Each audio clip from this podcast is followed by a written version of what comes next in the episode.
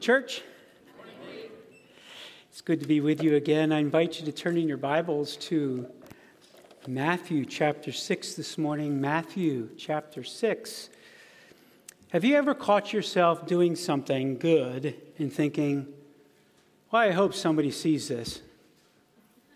Have you, have you done that? Hmm. As pastor and president of Alaska Bible College, I, I must admit that sometimes I find myself thinking this way. I have a digital ca- calendar that I like to write all the stuff down that I do, in part to keep track of it myself, but also uh, there's a sense of accountability that I have if, if uh, ABC board asks a question, or an accountability to my colleagues there at ABC. But sometimes I write things down on that calendar, and if I'm one of those really self centered, self promoting moods, I catch myself wishing, I wish so and so knew I did this. This tendency to want others to know the good that we do starts very young with innocent little toddlers that say to mommy or daddy, Watch me, look at this, I can do it all by myself. This desire can be noticed uh, as it matures in young persons who, who dress certain ways or, or wear his or her hairstyles and colors or whatever.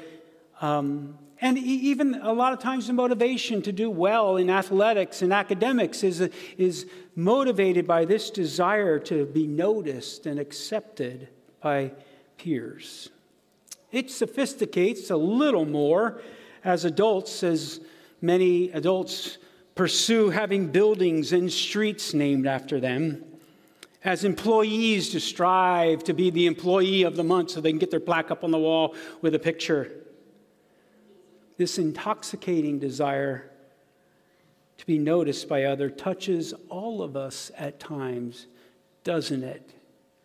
You know, they can shake their heads up and down. Yeah, I think, I think it's a, a common thing. Why? Because it's, it's a part of our human nature, that pride of life, that want, the desire for significance and acceptance and popularity. It especially raises its ugly head, though, when others get recognized for what they have done and you don't your faithful service goes unnoticed. Believe it or not, Jesus, our master teacher and our Lord and Savior, had something to say about this intoxicating yet joy robbing desire as he preached his sermon, known as the Sermon on the Mount, here that I've asked you to turn in Matthew chapter 5 through 7. It's recorded for us. It's a message that Jesus spoke to his disciples and the, and the crowds there uh, uh, on looking on the Sea of Galilee, on the, sermon, on the Mount of Olives, or the Mount of Beatitudes as it's called today, outlining the kingdom principles by which his rule and reign would operate. A reign and rule, a literal reign and rule that Jesus promised and that John the Apostle predicted in Revelation 20 to happen someday for a thousand years and in eternity. And yet, Jesus spoke these words for us as kingdom subjects, as people who want to walk according to the way God has designed his children to live and walk. And in chapter 6, that's kind of the second point of his sermon. Chapter 5 is kind of the common Beatitudes. We know blessed, this, blessed, that. And then chapter 6, the second point of his message, he recorded for us in, in this. And, it, and it, he deals with this practice of living the right way and how to live the right way. And he deals with three areas that often we may fall temptation to want to be noticed. First one was in giving, the giving of alms. And you, you've heard of the phrase, don't toot your own horn. Heard of that one? It comes right from Matthew chapter 6 because the hypocrites, when they went down to give alms to the poor, they hired a trumpeter to toot their own horn so everybody would notice. We get the phrase from that today. They also would pray in public places. They'd go to the synagogues and they'd go to the street corners and they would pray in order to be seen. when they fasted, rather than, than looking refreshed, they had this mournful look on their face so that people would think that they were super spiritual. So Jesus addresses these three areas giving, praying, and fasting. And his advice will save us a whole lot of disappointment and bring great reward for us in heaven if we all do this the way he wants us to do it. And summed up in a real simple statement is living right before him is done out of sight. It's done for his eyes only. Now, this morning, we, in continuing our series and Teach Us to Pray, we're going to just focus on what he says about prayer. We'll pick it up in verse 5. And um, just want to show you a picture of where he was and where he ministered on the Mount of Beatitudes. If you want to see this in person, we're taking a trip to Israel in March, and uh, we have 10 spots left, nine out of Los Angeles and one out of the East Coast at Newark. And so if you're interested, um, sign up in the foyer.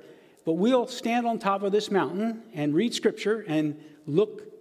Well, it's really not a mountain.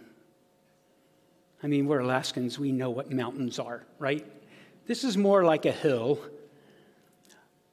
but it was a mountain for them in, that, in their day. And it's quite interesting. Most likely, Jesus was close. That's the Sea of Galilee that you see in the background. It's not much of a sea either. It's more like a lake. It's 12 miles north to south and seven miles wide. You can see across it all over the place. But the topography of this lake is such that when the wind hits, you can have 12 foot waves, 13 foot waves. So it, it's, it could be really dangerous to be in a boat, which, by the way, we'll see that we'll see a Jesus boat, a boat that was discovered in the Sea of Galilee that dates back to 2000 AD. But, but Jesus was probably near the waters of the Sea of Galilee and was proclaiming this sermon to probably over 5,000 people. And you've often wondered how, how in the world did everybody hear? Perfect acoustics here.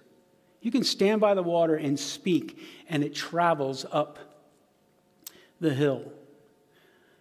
So, again, this is where this whole sermon takes place right here on the Mount of Beatitudes.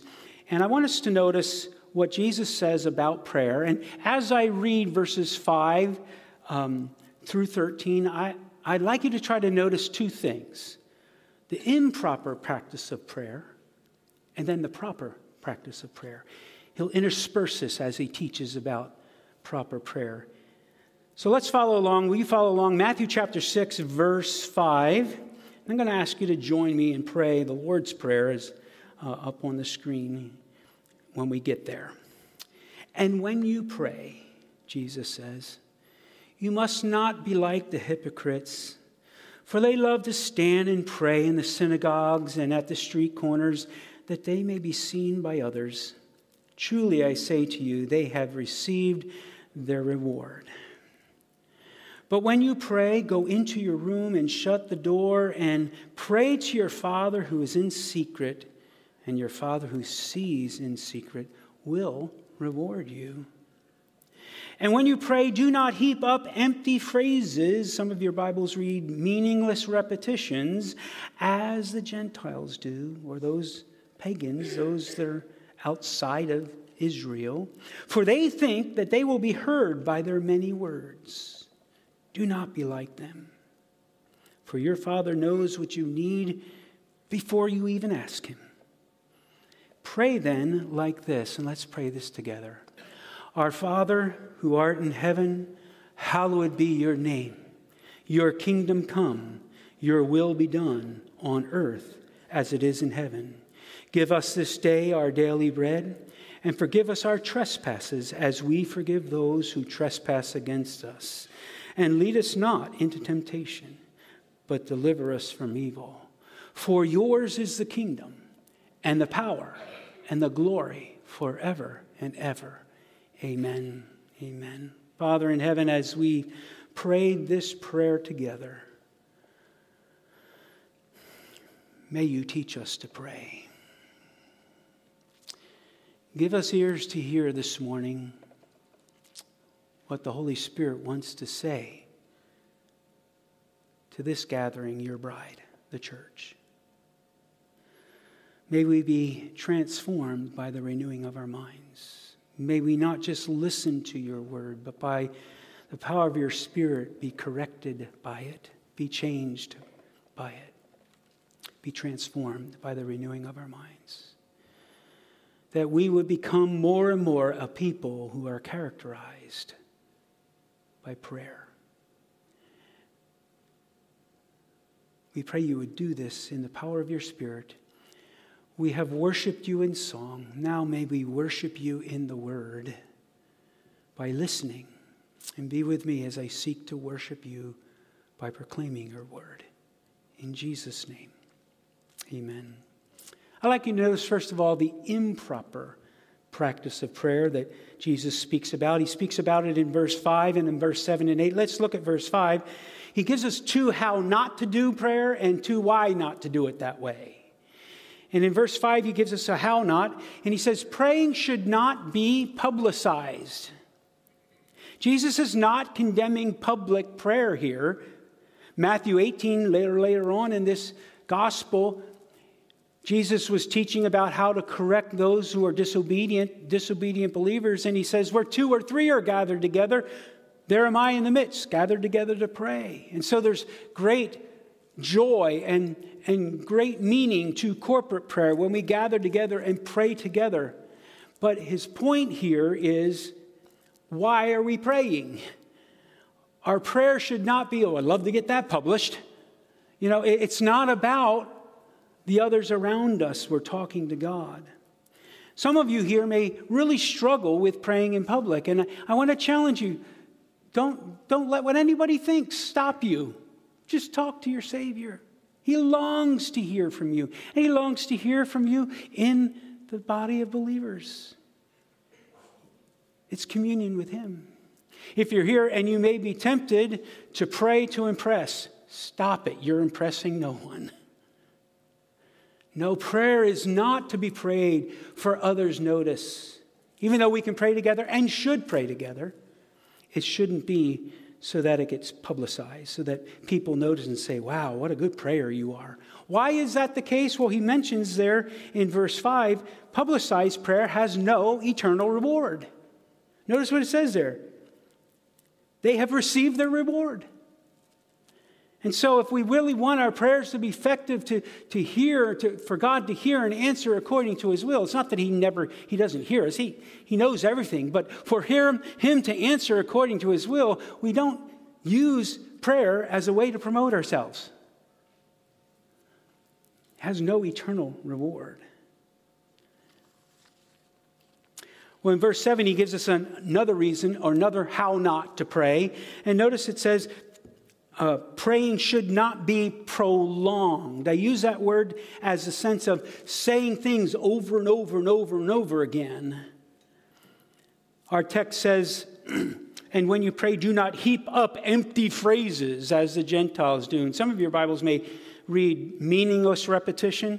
And, and our Lord is not saying it's wrong to repeat stuff, He's saying, don't repeat it meaninglessly.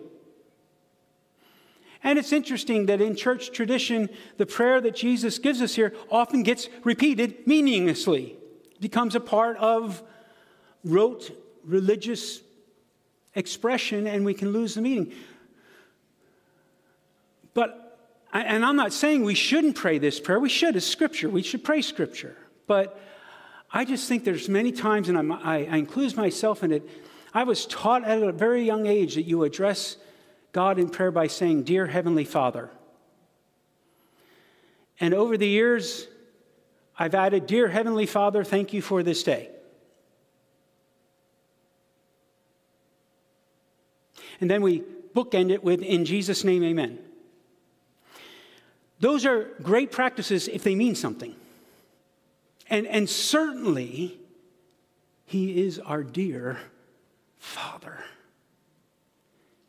He is our eternal Father, unlike our earthly fathers that only are fathers for the lifespan.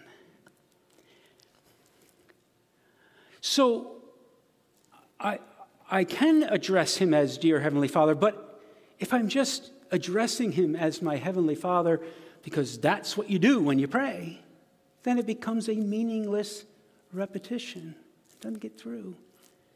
I should be thankful for this day, shouldn't it? This is the day the Lord has made. We will rejoice and be glad in it. But if I'm saying, Dear Heavenly Father, thank you for this day, and I move on, that's it. That's what Jesus is addressing. He longs for our communication with Him, not our habitual words. In Jesus' name, amen. That's a good way to end a prayer. If we understand what it means, when Jesus said, You can pray anything to the Father in my name, what he is really saying is, You can pray anything as long as I can sign my name to it. It's in, in Jesus' name. I, I guarantee you that I have not thought of that when I say, In Jesus' name, amen. Have I really prayed according to his will? You know, so all I'm saying is, our prayers should not be prolonged. They, we, we need to try to get away from the ritualistic ways in which we pray, where we're, we're just letting the words roll off our tongues without meaning, without expression. We know what this is like when we're communicating with one another and, and somebody says the same thing over and over and over. Do you like it? Do you like it when your child says, why, why, why, why, why, why, why, why, why, why, why, why, why? No, I mean, we all understand in human relationships, we want authentic relationships. We want communication that's real and authentic. The pagans did look at prayer as a way, say these things, and we, and we do it in our culture.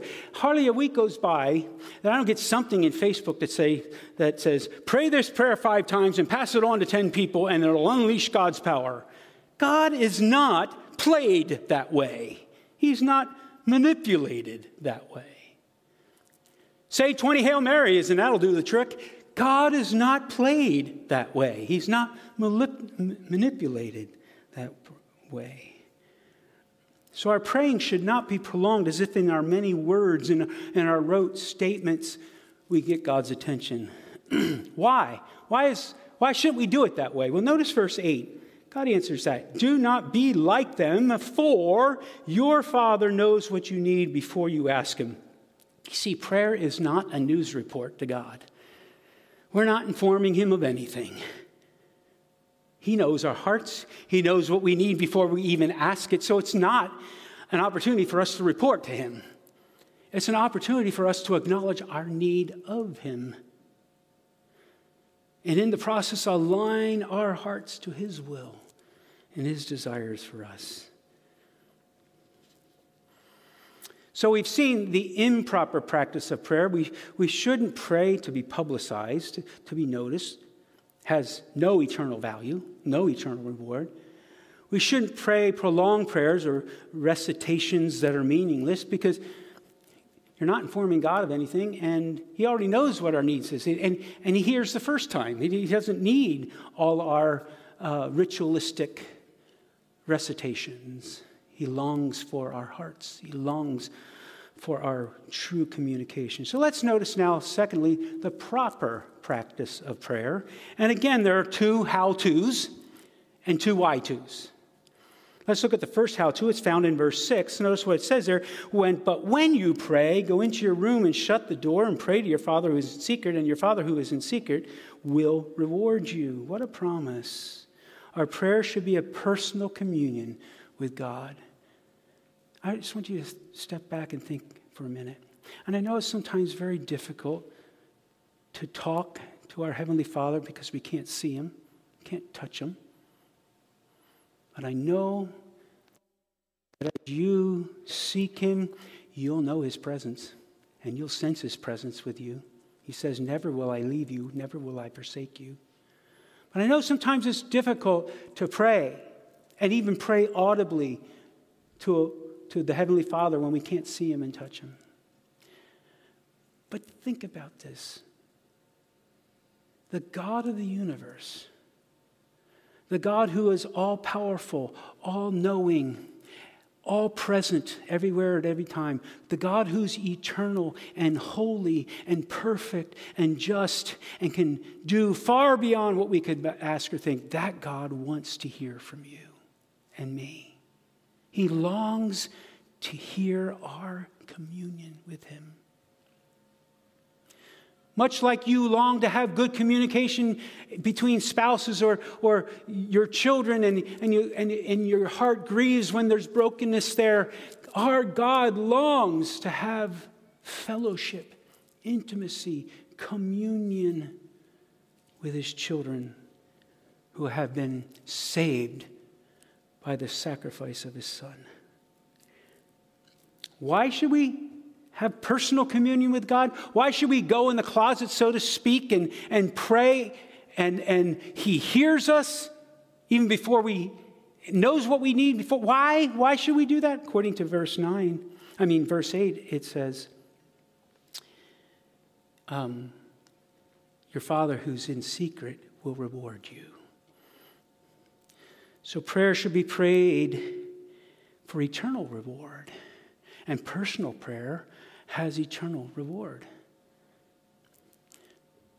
you and I, as believers sitting in this room this morning, as you talk to the God of the universe and pour out your heart before Him, there is eternal reward that happens.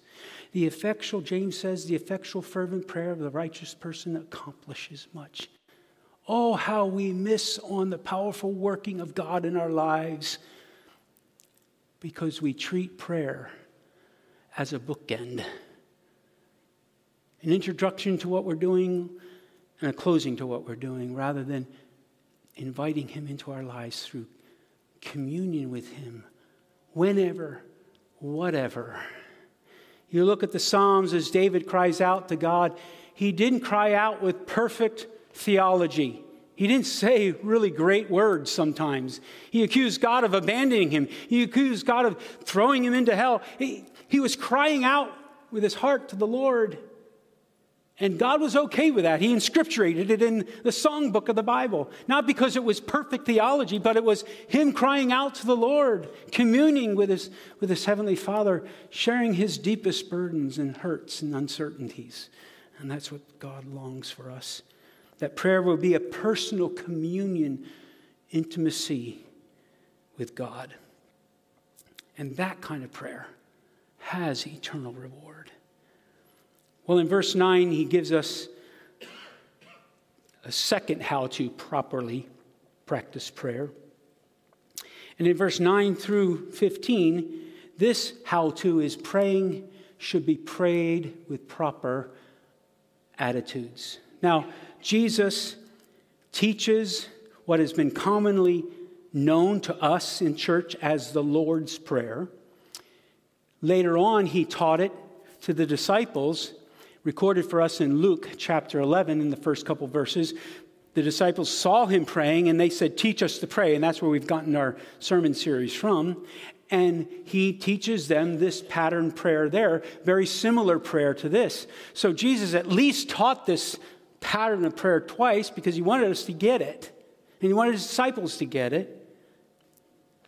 And it, it's not so much as what to pray as the way to pray. And that's why he says, pray then like this. He wasn't giving us this recitation to pray, he's just dealt with meaningless repetitions. But it's not that we shouldn't pray this. And as, as we prayed this this morning, I imagine some of you that grew up in uh, other faith traditions, you prayed that prayer every week as a part of the act of worship. And there, again, is there's great value to that to pray Scripture, to remind us of Scripture. But this prayer wasn't necessarily given to us so that we would pray it over and over and over, the words and the words. It was, prayer, it was given to us to teach us a pattern of prayer. And there are four attitudes that are conveyed in these words of these prayers when he says, pray like this. The first one we find in verse 9, and I call it the attitude of worship. Because notice what it says Our Father in heaven, holy or hallowed be your name. Notice there's deep meaning in our Father. In a group this size, there are probably some of you in this room that have deep hurts because of the way your earthly father treated you. And sometimes it's hard to understand the love of the Heavenly Father because you don't have an example of an earthly father that loved you in that way. But everybody in this room, whether you had a good earthly father or a not so good earthly father, everybody in this room has a concept of what a good father is, right? I want you to get that in your mind right now. The concept of a good father.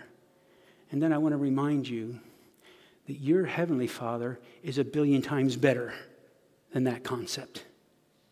He's our father in heaven. So everything you could think of uh, of a father doing in the right way of doing, he does it better, and he's our father. He's not Jesus' father when he he was Jesus' father, but the prayer doesn't start with my father. It starts with our father. You and I are children of God, and we can address the God who is totally other, the God who knows all things, can do all things, is everywhere present, invites you to address him as your daddy, our Father, who art in heaven. So he's our eternal Father. Our earthly fathers are for a little bit. He's our Father forever. Hallowed be your name. This is the attitude of worship when we come before our Lord in prayer we ought not to come carelessly. We ought not to come cavalierly. Hey, what's up, dude? No, our Father who's in heaven. We come to Him with a holy respect, with worship, with adoration for who He is and for what He has done for us in Christ and what He can do. So there's an attitude of worship that should be a part of our prayer practice before the Lord. A second thing I want you to notice is an attitude of surrender. That's in verse 10. Your kingdom come, your will be done on earth as it is in heaven. You know, the age old human trait is to be autonomous to be independent. When it comes to Alaskans, we're independent. In fact, that's what drew us here, right? Place where we can be independent, do our own thing. But if you and I are going to have intimacy with our God, we need to adopt this attitude of surrender. Your kingdom come. Now, God's kingdom is going to come, literally, in the future someday when He comes back for us. But, but His kingdom can come in our lives. His rule in our lives. This is an acknowledgement that God is a, our King, He's our Lord, He's our Savior, and we bow before Him. This attitude of surrender. Your kingdom come, your will be done. You see, as a believer in Jesus Christ, you have a new nature. You were born again and you have the mind of Christ, and because of that, you desire and delight after His will. You know what the problem is? you also have your human nature. I have the mind of Christ, but I also have the mind of Dave. And those two minds come in conflict. Paul talks about it in Romans 7. The things I want to do, I don't do, and things I don't want to do, I do. Why? Because these two natures duel it out with each other. They duke it out. And the only way for us to experience victory in the Christian life is to die to the human nature and yield ourselves to the Spirit and allow that new nature that we have in Christ to grow and become stronger and a stronger tendency in our lives. And that happens through prayer. Because as we come before Him with this attitude of surrender, we come with a recognition that apart from Him, we can do nothing. And we yield ourselves to Him. We die to ourselves and we say, I'm yours. You are King of my life.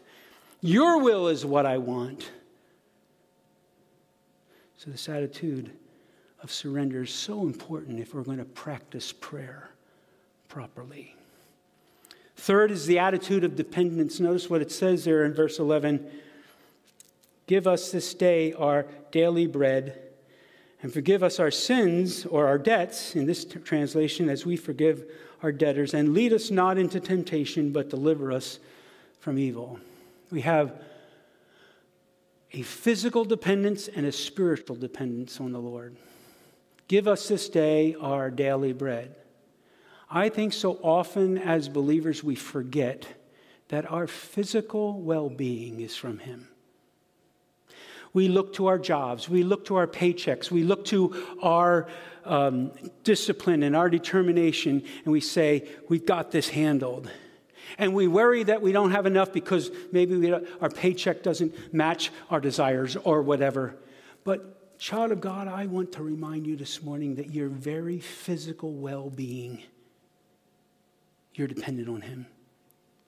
The days of our lives are numbered, and we don't live a day longer than He determines or a day less. By the way, you just breathed, didn't you? Let's just breathe together. That was a gift from God. I don't know about you, but I can't remember the last time I thanked God for breath. I just take 12 of them a minute. And so do you. For me, actually, I take 16 because I breathe more heavy than others. But the average person breathes 12 to 16, maybe 12 to 18 times a minute when they're relaxed. That's a gift from God. And the whole thing is a gift from God. Um, when you breathe in Alaskan air, it's pretty clean. I breathed in for 18 years California, in Southern Californian air, and it wasn't very clean. But God even planned on that one. He put little hairs in your, in your nose, and He put mucus along your airwaves to kind of filter it out. And then that air goes into your lungs, and each one of us gets about six to seven mil, uh, 700 million alveoli, alveoli, these little sacs in your lungs. And then over time, the average person has about 480 million of them because of what we breathe and hurt some of them. And so, we, so that's the average amount. And those little sacs take that air, extract the oxygen, implant it into the blood system, and it pumps out throughout all of our, into our brains so that we can think and reason and live our lives. And you do that 12 times to 16 times a minute, and the whole thing is a gift from God. That's why it's really important to say, Give us this day our daily bread, to acknowledge Him as Jehovah Jireh, the provider. Now, yes, we have our responsibility to work and be industrious, but it's God who provides. And it's God who'll take that paycheck and stretch it if need be. Give us this day our daily bread, and forgive us our trespasses as we forgive those who trespass us, and lead us not into temptation. No, God doesn't lead, doesn't lead anybody to sin. He never tempts anybody, according to James, the Lord's half brother. In James, no man can say when he is tempted, I am tempted of God. But here's the spiritual dependence where we're saying, Lord, I, I don't trust myself to say no to the temptation. So please, Lord, keep me as far away from the temptation as possible. There's this attitude of spiritual dependence. Talked about it as we sang this morning. John 15, I am the vine and you are in the branches, abide in me. We sang about it. And in that passage, it clearly says, apart from me, you can do nothing. Why is it that we try to do so many things apart from Him? See, developing a practice of proper prayer will work against that. Give us this day our daily bread and forgive us. Don't lead us into temptation.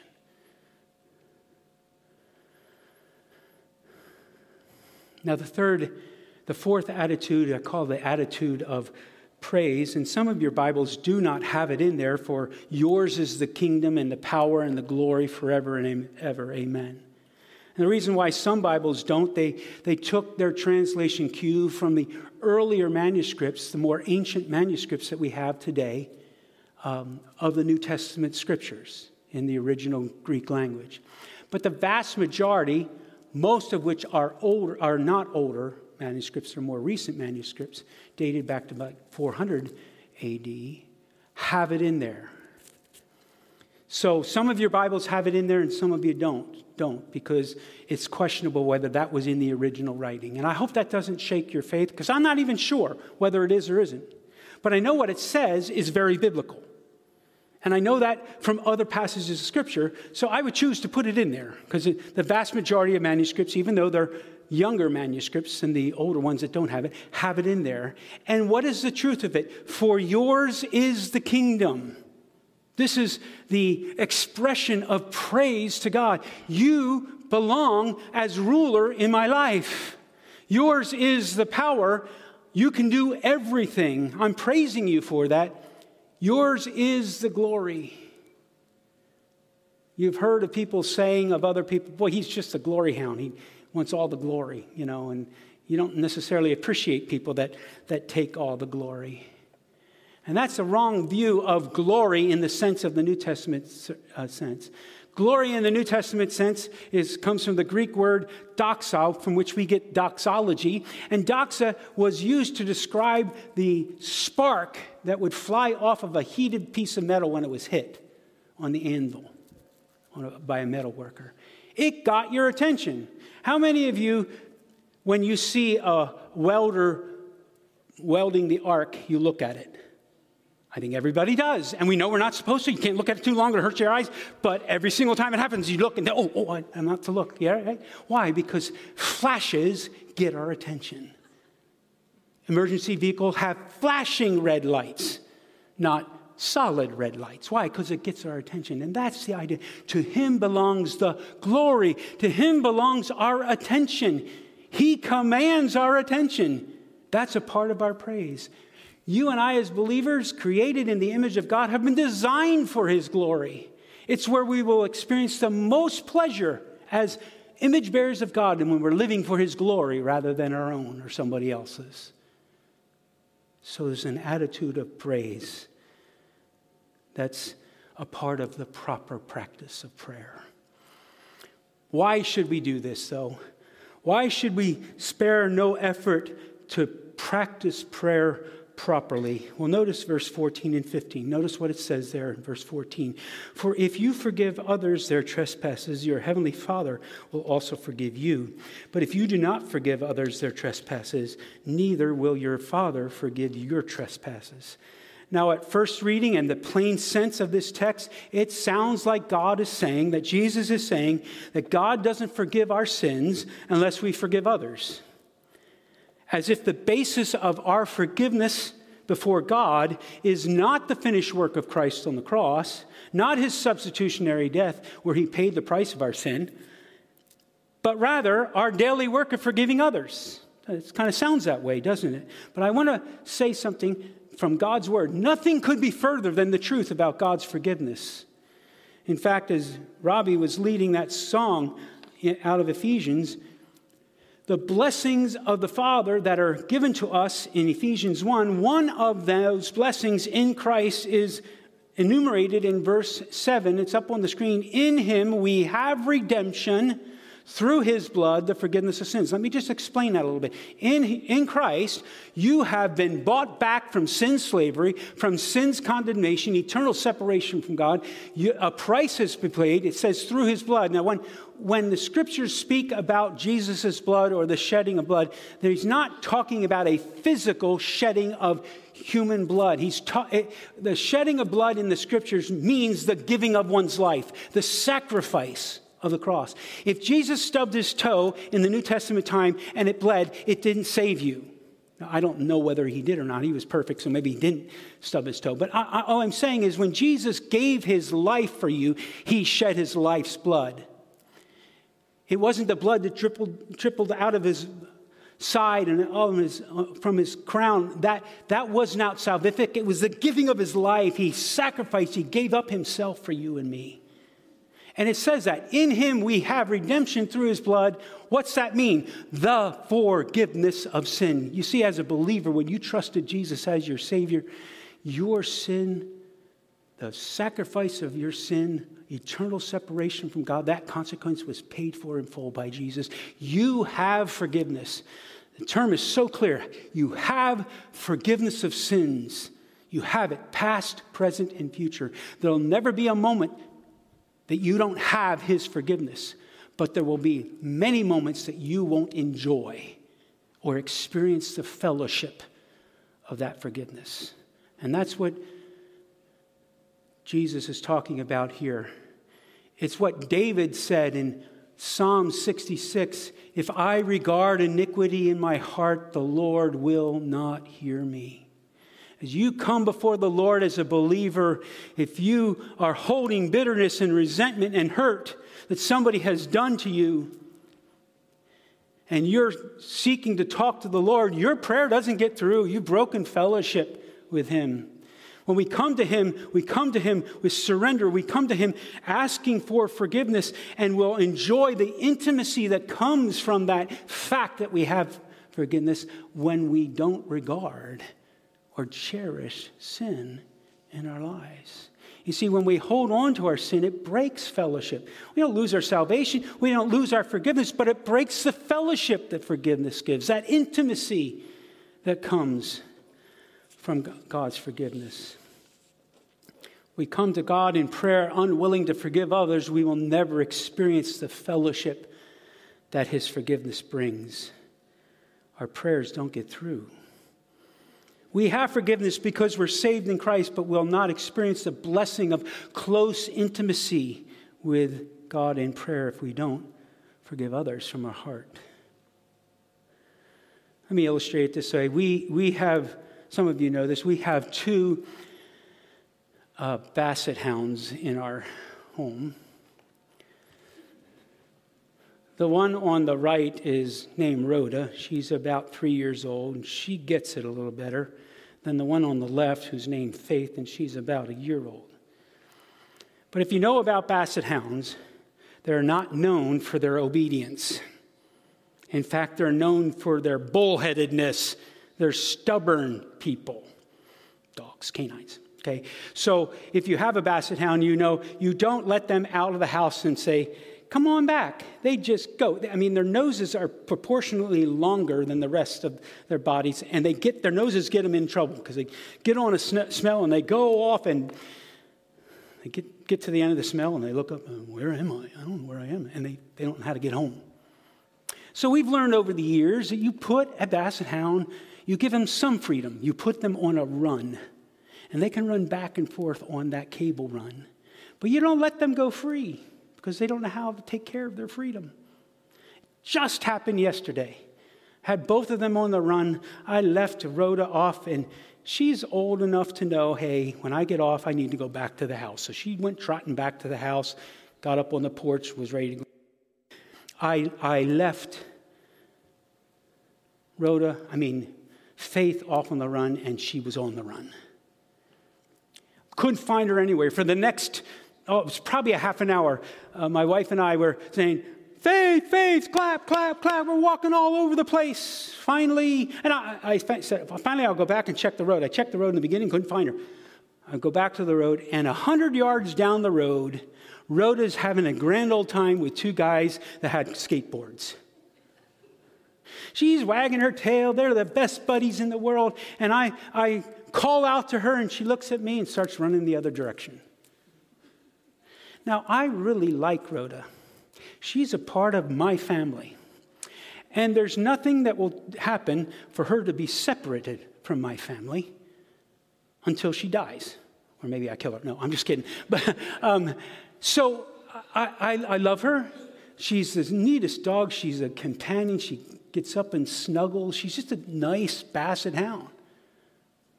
But at that moment, as she's running away, even though she's a part of my family, I'm not having so many good feelings about her. And you know what? She's not thinking too great either. And I don't know what I don't know what gets into Basset Hound, but you know, if if the Basset Hound is back like at the doors there, they're going the opposite direction when you call them. But if the Basset Hound is like right here and you call them, they finally pay attention. And so I'm walking closer and closer, and she's running, running. Finally, I get to, you know, 10 feet away and I say, Faith, and she looks up to me, wags her tail a little bit, and starts running towards me. And as soon as she gets to me, she hits the floor. She's a low rider anyway, so not much, but she's down on the ground. Why? Because she's not certain about her relationship with her master. I am. I love her. She's a part of my family. But she isn't experiencing the joy of being a part of my family at that moment even though she has it. And until I give her a little swat on her rear end and say, Come on, let's go back home, and she gets up and wags her tail and goes right back to the house like she should. I'm not saying that to compare your and my relationship with God like a dog and, and, a human being, but it is a perfect picture of what happens when we hold unforgiveness in our hearts or when we cherish sin in our hearts. It separates fellowship. It doesn't, it doesn't remove us from a relationship, it doesn't change our forgiven status before the Lord, but at that moment of refusal to acknowledge sin, there's a broken fellowship. And the only way that fellowship is restored is by acknowledging I did wrong and coming along in obedience. That's the same way with us. If we hold unforgiveness in our hearts, it will break intimacy with our Father. And the blessing of His forgiveness will not be enjoyed by us until we come back in humility, let our bitterness go against others, and seek His forgiveness. Jesus' point is quite clear in this passage when it comes to proper prayer. Prayer that gets through is between God and you. Summarize this whole thing. If you want to have a proper prayer life, you practice prayer that's just between you and Him. Personal communion with God. That's what He desires, that's what He longs for, and that's what will bring intimacy in our walk with the Lord. Why do we do the things we do? A few years back, the people at Canon Camera hired Andre Agassi to pitch their camera. Maybe some of you remember Andre Agassi. He was the phenom when it came to a tennis player. He made lots of money, lots of endorsements, and in this ad between you know outstanding backhands of, of, of the tennis swing and powerful overhands, as they, that was flashing over this image of a picture, and then the statement came across, and it said this, and this was Canon's advertising ploy image is everything. Well, with cameras, that's really what you want. You want a camera to take the realistic picture. Well, not so often. You like Photoshop too, because then you get to take the picture. But a camera that doesn't give a, a real image is not, not a very good camera if it's blurry or whatever. So, with cameras, image is everything, even though nowadays you can change even the image to make it look like we want it to look. I fear that what is true for cameras has become a motto for our society, where image is everything, not authenticity, not real relationship. And it can become so subtly a model for our believer in, as believers in Christ. But I want to remind you image isn't everything when it comes to God. He longs for our authentic relationship with Him that's only built through communion, personal communion with prayer. Take advantage of loving Jesus with communing with Him for no other reason than just to commune with Him he longs for that. His presence will be felt and experienced as we become people of prayer.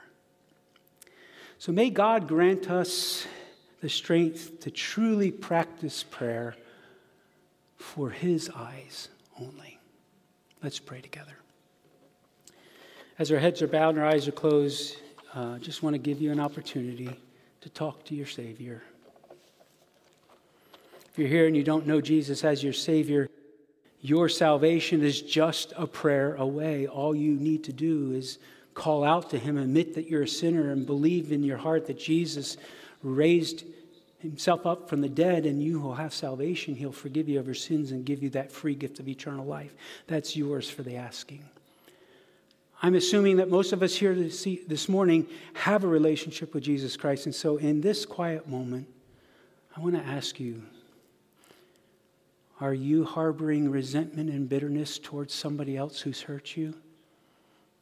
I want to encourage you this morning to give that to the Lord.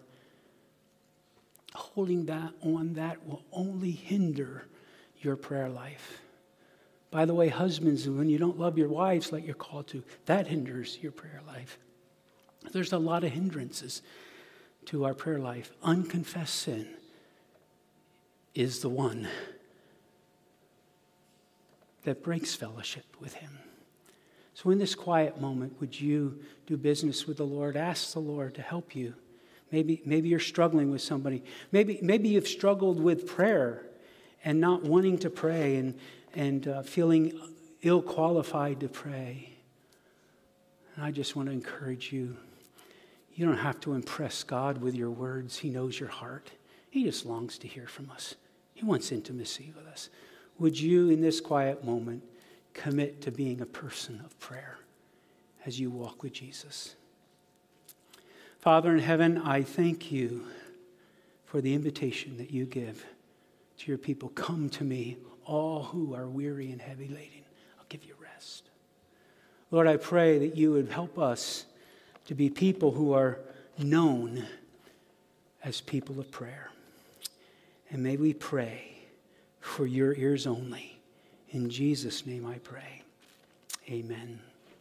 Thank you. You're dismissed. Have a wonderful afternoon.